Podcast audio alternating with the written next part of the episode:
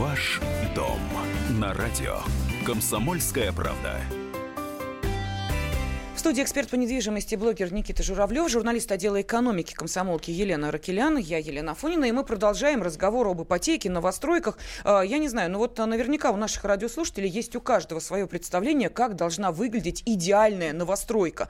Ну, не дом же в чистом поле, согласитесь, ну, правильно? Да, конечно, хотелось бы, чтобы там были бы магазины какие-то, может быть, спортзальчик хороший, вообще где погулять, ну так, культурно погулять, не просто в лесу. А вот, кстати, Лен, мне интересно, Никита, скажите, пожалуйста, а вот та практика, когда застройщик возводил дом, вот лишь бы там на каком-то угодно пятачке, там чуть ли, я не знаю, там в э, доступности весьма сомнительной, э, и в том числе при отсутствии магазинов, школы и всего прочего, это скорее сейчас исключение? Ну, есть такая тенденция, точнее, она была а, в том, что застройщик выходил, строил дом и уходил, или там достраивал, угу. не достраивал, но сегодня градостроительная политика такая, и у Москвы, да вообще у всех, у всего региона, что невозможно без социальной инфраструктуры согласовать проект. То есть, если застройщик согласовывает проект, он выходит строить дом, то там должны быть обязательно выполнены нормативы по детским садам, по школам, по а, площадям, под магазины, разные салоны, коммерческую инфраструктуру. Это закладывается уже в проект. И если вот, там, мы видим в каком-то в чистом поле такой дом, который без инфраструктуры, но это вопрос вообще уже к властям, как они допустили такого, потому что ну, такое невозможно. Конечно, есть вопросы в Новой Москве, но там все равно все развивается и делаются а, эти магазинчики разные, салоны, детские площадки, детские сады, школы и так далее. То есть я сейчас уже не представляю такого дома, такой комплекс, в котором угу. не будут заложены эти э, инфраструктурные элементы. А вот мы хотим обратиться к нашим радиослушателям с вопросом, вот что э, нужно вам лично рядом с вашим домом? Пожалуйста, телефон прямого эфира восемь восемьсот двести ровно девяносто семь ноль два. Ваши ответы вы можете отправлять на WhatsApp и Viber, плюс семь девятьсот шестьдесят семь двести ровно девяносто семь ноль два. Ну, а мы э, хотели бы выяснить и ваши предпочтения, и вообще, что такое комфортная среда проживания. Вот я думаю, что такое определение уже известно всем, и это то, к чему действительно стремятся все покупатели квартир, поскольку от инфраструктуры дома во многом зависит и комфорт, ну и, разумеется, насыщенность жизни. Вот сейчас новые дома строятся с весьма разветвленной инфраструктурой. Планирование новых современных кварталов становится все разнообразнее, то есть застройщики предлагают одну, другую опцию, и даже, вот что мне очень нравится, жилье эконом-класса тоже предусматривает вот все необходимое, и благоустройство, и прогулочные зоны с пешеходными дорожками, и лавочки, и если есть водоем, набережную, и еще велодорожки, еще скейт-парки. В общем, те вещи, которые помогают в организации ежедневного досуга. Ну, а о том, какую базовую инфраструктуру должен обеспечить застройщик будущим жильцам, мы спросили вице-президента по инвестициям АВА Групп Дениса Бражниченко. В рамках законодательства у нас необходимо обеспечить доступ к площадке, к территории, которую мы называем устойчивым к развитию, должны обеспечиваться, естественно, все места в детских садах, в школах по нормативу населения для данной территории или для данного класса жителей. Ну, очень много параметров, да, начиная от мировых судей, заканчивая там пунктами участковых полиции, почтовое отделение, магазины. Все это может предусматриваться на территории, должно предусматриваться в рамках планировочных решений. Но не в каждой территории, не в каждом доме мы можем предусмотреть пункты врача или пункты размещения участкового полицейского. Просто физически ни у города, ни у этих подразделений нету сейчас потребности в размещении участкового пункта полиции. Но предусмотреть их наличие и возможность нахождения мы можем. В рамках закона мы обязаны предусмотреть дошкольные учреждения, учреждения там, медицинского характера, будь это формат врача общей практики, да, ограничивающийся там размещением одного врача, либо это поликлиника, это уже решается в рамках технического задания с муниципалитетом и потребности муниципалитета. Мы слышали комментарий вице-президента по инвестициям АВА Групп Дениса Бражниченко. И напомним нашим радиослушателям, поскольку мы в прямом эфире, вот нам хочется узнать и о ваших предпочтениях тоже. Если вы выбираете себе новостройку, то вот что бы вы хотели, чтобы рядом с вашим домом обязательно было? Продуктовые или магазины, или, может быть, действительно салоны красоты, или, может быть, какие-то досуговые развлекательные заведения или площадки. Пожалуйста, можете позвонить по телефону восемь восемьсот двести ровно девяносто семь ноль два или прислать нам в ваши соображения, комментарии на WhatsApp и Viber, плюс семь девятьсот шестьдесят семь двести ровно девяносто семь ноль два. Ну, у меня возникает вопрос, а кто, собственно, оплачивает весь этот праздник жизни? Это, как, как всегда, этот праздник жизни оплачивает покупатель.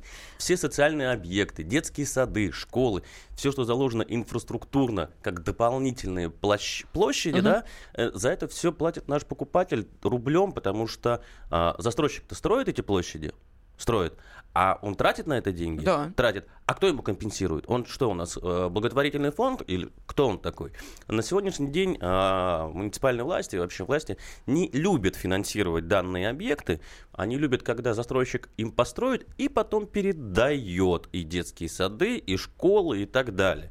А застройщик за это берет денежку. Но власти у нас не очень любят платить за это, и поэтому есть такой конфликт между застройщиком и властями. Но в, в итоге за все это платит наш покупатель, который стоит там цена квадратного метра. Но с другой стороны, если потом ребенка годами таскать через полгорода угу. куда-то в школу, потому что нормальной школы нет рядом, это потом дороже обойдется.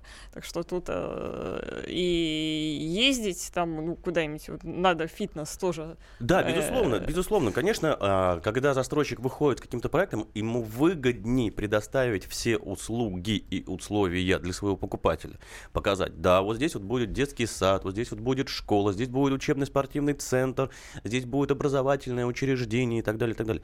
И чем насыщеннее проект социальной инфраструктуры, тем а, будет лучше и удобнее продавать. И, конечно, наши застройщики хотят сделать нормальную инфраструктуру, хорошую.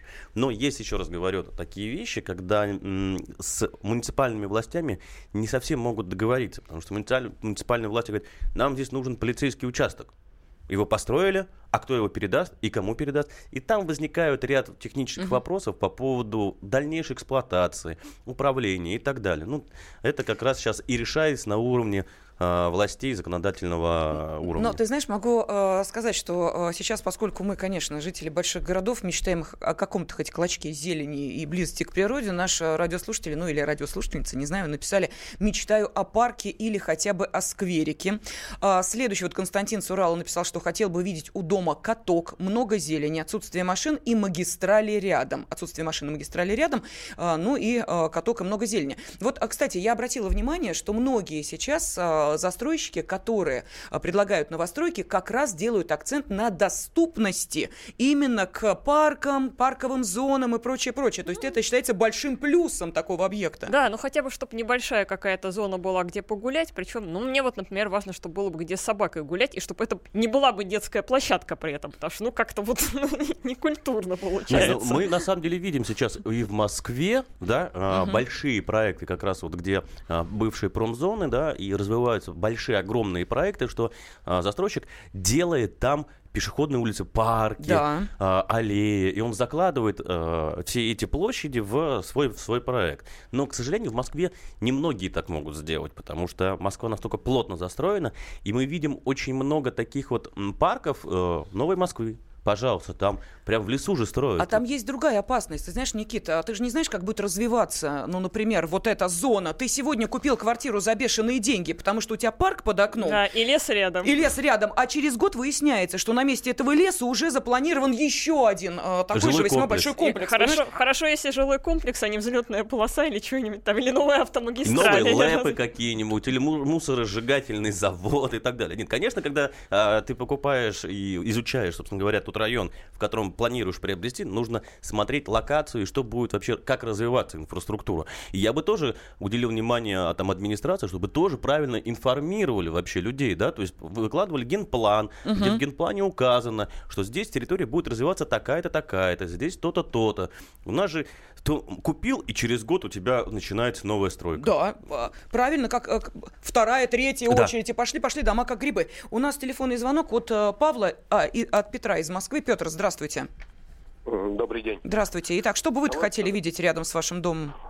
Ну, я-то хотел бы видеть то, что я и вижу сейчас. Значит, это мой дом в пятьдесят втором году построен. Это улица Маршала Березова. Там генштабисты получали дома. Это, это сталинки, так называемые, кирпичные. У нас громадные дворы, у нас фонтаны, во дворах. У нас зеленая зона и слева, и справа, и вообще все было. И обратите внимание, это годы, когда все сдавалось бесплатно. А потом в течение десяти лет у нас коммунальные квартиры сначала были. Все получили уже отдельное жилье. Вот почему у нас такие ужасные проблемы сейчас с этим всем, я не понимаю. Вот песчаный лой улицы. А с чем проблема-то, простите бога ради? Вы а, не... проблема, а проблема в том, что если люди и семья, независимо от их материального положения, и от, от количества детей, все зависело и получало жилье. Вот тогда же была система какая? Родил трех детей. В течение Петр, уважаемый, месяца. Но мы сейчас не, несколько некорректно с вами сравниваем, потому что мы живем с вами, уж простите меня, может быть, вы этого не поняли, но мы живем в другой стране. И говорить о том, что кто-то кому-то будет бесплатно раздавать квартиры, ну, вы знаете, вот давайте, Петр, вы москвич, вот давайте вспомним, какую бучу подняли жители тех же самых хрущевок, когда им предложили реновацию. То есть люди начали кричать: нас из наших домов никуда не поедем, будем тут намертво стоять. Им говорят: уважаемые, вы переедете, вот, буквально там сто метров и новый дом возводится. Это будет новое жилье. Будет квартира будет больше, вид из окна. Нет, понимаете, не хотим. Бесплатно предлагали улучшить жилищные условия практически. И то люди с сомнением это восприняли. Представьте себе теперь, если пойдет программа «Бесплатное жилье». Тут же найдут э, те, кто будет говорить, что, что это тут какие-то подводные камни явно есть. Но потом, мне кажется, что это несколько сейчас даже некорректно вообще э, на эту тему рассуждать. Да, где мы, где мы, в, каком, в какой мы живем? Мы же все-таки капитализм у нас. Совершенно верно, да. да. Поэтому, ну, государство, как, как сказала э, недавно барышня из э, Екатеринбурга, что никто никому ничего не должен. Ну, а потом, уважаемые, давайте уж положа руку на сердце, вы сейчас сами сказали, что э, ваши дома от какого-то, я не знаю, там, предприятия, завода, организации и прочее, прочее, были построены.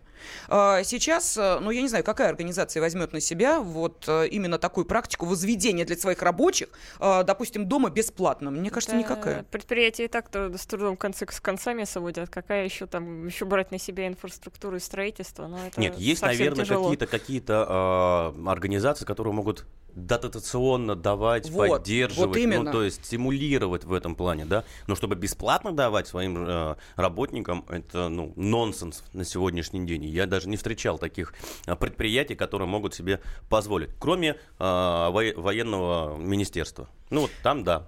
Так что, видите, к сожалению, да, мы с вами с ностальгией порой вспоминаем то, что было в советское время, но вернуться к этому в нынешних реалиях и условиях уже, скорее всего, невозможно, и нужно, нужно в конце концов к этому осознанию рано или поздно прийти. В студии с вами были, я напомню, в течение этих сорок пять минут прямого эфира блогер-эксперт по недвижимости Никита Журавлёв, журналист отдела экономики «Комсомольской правды» Елена Аракелян, я, Елена Афонина, встретимся в следующий понедельник. Всего доброго. Ваш дом на радио «Комсомольская правда». Будьте всегда в курсе событий. Установите на свой смартфон приложение «Радио Комсомольская правда». Слушайте в любой точке мира. Актуальные новости, эксклюзивные интервью, профессиональные комментарии. Доступны версии для iOS и Android. «Радио Комсомольская правда». В вашем мобильном.